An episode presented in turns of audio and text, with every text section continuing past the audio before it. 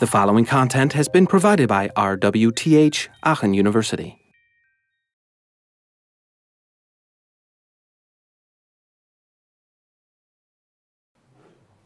The language that uh, OS 10 uses is Objective-C. It's the implementation language of the Cocoa framework and has been around uh, for quite a long time. As you can see, it was actually created before even the Mac came out. Um, the original Mac came out, so in 1983. So it's actually older than Java. And uh, one of the developers of Java um, at some point explained that Java was in part influenced by some of the ideas that Objective-C um, had been giving them. Um, Objective-C itself, again, is inspired by Smalltalk, one of the uh, most successful and earliest um, object-oriented languages and environments. Um, because of this heritage, um, Smalltalk and um, Objective-C have a lot in common, and Objective-C also gave a lot of its ideas to, to Java. So that's why you will see things that may seem quite familiar. One of the things that is um, quite unique about Objective-C is that it is a very dynamic language. So it uses dynamic typing, dynamic binding, and dynamic loading. We'll get to what that means later on. Um, if you've programmed in Java, then you probably know about interfaces, which are sort of definitions of what a class can do. Um, those are similar to, or those are the same things um, called protocols in Objective-C. Classes themselves are objects um, of type class, so reflection is possible naturally in this system. So you can ask a class about stuff like what can this object, what, what does this class provide, which wasn't uh, or isn't possible in C++ by default. Of course, C++ has extensions nowadays for pretty much everything, but it wasn't one of the original design decisions in the language. C++, by the way, didn't exist back then in, in, in 1983. Um, what Objective-C did it, it is it took the C programming language, which was very well known in you know, the, the programming community, uh, used for, of course, all of, of Unix development, um, and introduced as few new concepts as possible to create an object-oriented layer on top of that. So a very thin layer of object-oriented syntax on top of the C language. That made it actually quite convenient for a lot of programmers to pick it up because they knew C and they only had to learn very few extra things to write Objective-C code. Um, again, C++ also later on got based on the C language, but did a much more substantial extension of the um, you know, keywords, uh, special notations, etc., than uh, what Objective-C did.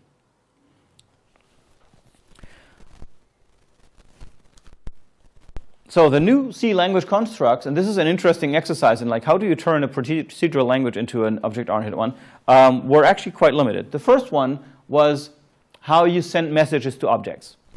As you know, uh, you know we've talked about this in Smalltalk, right? Smalltalk was all about there's objects, and objects can, can get sent messages, and these messages will trigger methods of those objects to be executed. Um, in Java, you do this by saying, you know, here's the name of the object, then I put a dot here, and then I write the name of the message, and then I have some parentheses that uh, list the parameters that go in there. Um, and the return value gets put into something else. In Objective-C and also in Smalltalk, it works a little differently. You write down the name of the object, and then you say this object will get sent a message called connect to address. And if there are no um, parameters, then you would you know, basically close that with a square bracket, and that's it. If there are parameters, you list the first one here, connect to address. Usually the name of the method should indicate what the first uh, parameter means. And then comes something unusual here. While this thing here was called connect to address with port, so the naming of this function was done so that I can understand what the two parameters are. Uh, but that's the conve convention, of course, of the programmer to give these names. Um, small, uh, Smalltalk or, uh, or Objective-C, I should say, forces you to give each parameter a name when you define the function. So as you call the function, the first part of the method name, if you like, goes here, and then the second part is really part of the method's so-called signature, essentially its name, which describes what each parameter is that comes after the first one. So connect to address so-and-so with port so-and-so. The difference is really syntactic, and in fact, later on, C Objective C also introduced the dot notation um, for as an alternative for some notations if you wanted to use it. Um, the difference is mostly uh, due to readability. So here you have a split up where you can see what each parameter means because it has a name or a description in front of it as the procedure gets called, and that makes it a little easier to read. Um, um, the methods that you defined are, were marked like with a minus or sign for instance methods, plus came in front of class methods. Um, an object in Java was the same as uh, ID in Objective-C, so it's, it's like the, the, the, generic you know, uh, mother of all classes. Um, the this pointer in Java that points to the current um, uh, object itself uh, is called self, so these are really just syntactic differences. And then there was a few compiler directives that got introduced, um, such as definitions like where does the um, interface description of a, of a class start and end, and where does the implementation start and end. Those were done with the at sign. Um, finally, the, um, the concept of categories um, allows for a sub transparent subclassing. This is a little more, uh, more complicated. We'll talk about this later. Um, but just in a nutshell, it basically means that you can actually uh, subclass something without having to worry about like if you change something in the subclass that you have to recompile everything above. Um, when you read Objective-C code, you'll see a lot of brackets. You know, there will be a lot of square brackets because every message that gets sent from one object to the other is marked by bracket, object name, message, right? So this is a lot of uh, syntax that you will see in there. Although some of it these days gets written down in, in dot notation. Okay. Um, ID is interesting, uh, where in Java, you, you and especially Objectives and, and C++, you rarely ever use objects that don't have a particular type. Um, in Objective-C, that was perfectly normal. Uh, ID is just a pointer to an object. We don't know what it is. It's just for the compiler to indicate it's, you know, it's an, it's an object. So this is one of the constituents of enabling a late binding, very dynamic language that didn't decide at compile time of what type, type an object would be. C++ is much more static. Java and Objective-C are more dynamic. Um, and uh, this basically um, is nicely seen when you look at an example. Um, let's say you want to read objects from a, from a file. Um, and you're, you're writing a graphics application and you're reading uh, data from a file and you want to create the objects that were in the, in the file, right? You know, triangles, squares, circles, whatever. So each time you read one of those, you then have to create an object. Um, what you want is to say, based on what I read in that file, whether it says, you know, this is going to be a triangle or whatever, I want to create an object of that type. And that's going to be a lot of, you know, a lot of code when you write it out like this.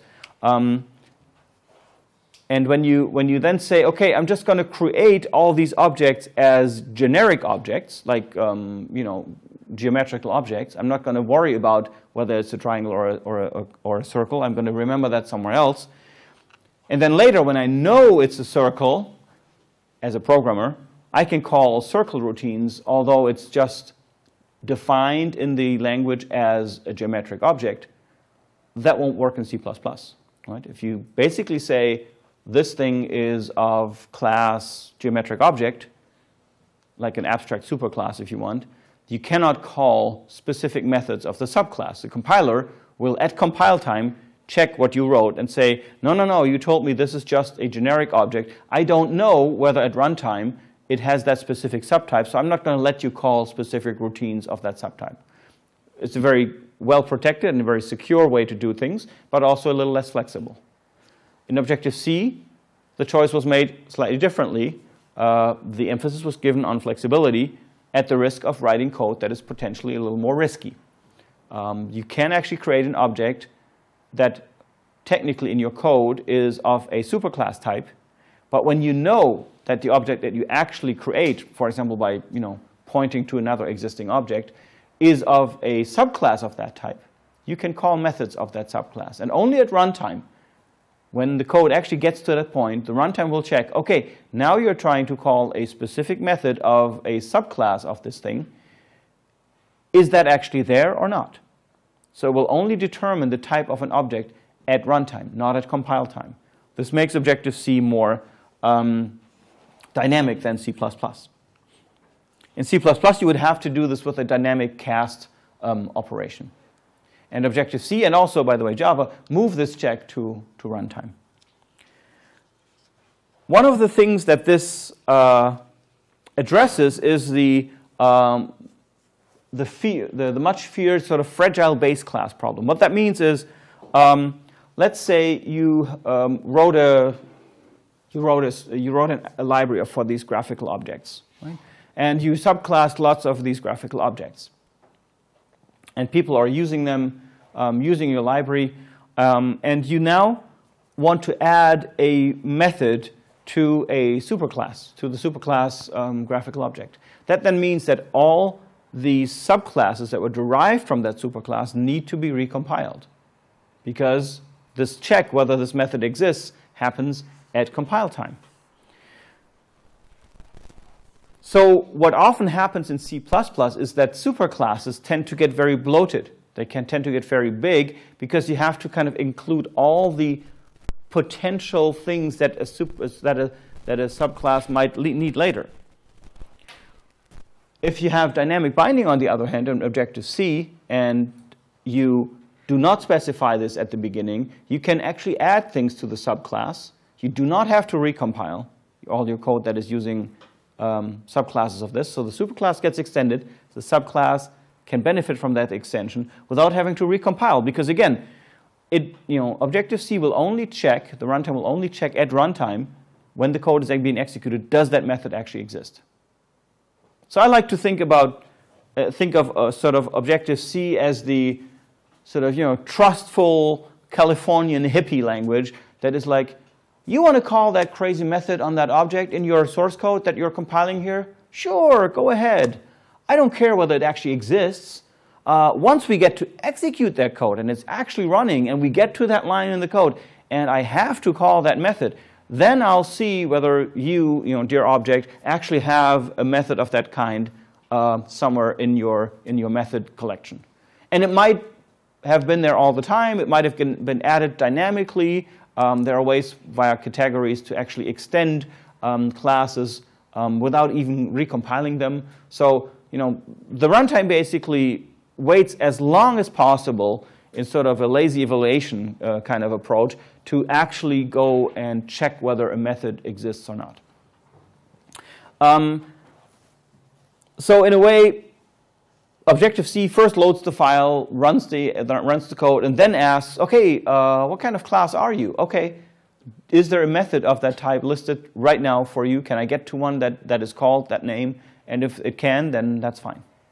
Uh, this is a little bit confusing, so uh, we're going to do a first demo. Christian is going to show you uh, a short demonstration of this dynamic binding uh, at work. And I think you'll be able to appreciate this if you have tried to do um, know, if you've written code in, in C++, for example, or another object-oriented language, then you'll see what kind of you know, uh, different handling this, this allows. And it's not, not all you know, beneficial. It also has risks, of course, because if you write code and it has a method call that doesn't exist at compile time, and you forget to put it in place at runtime, then you know, your code blows up. So uh, there's that.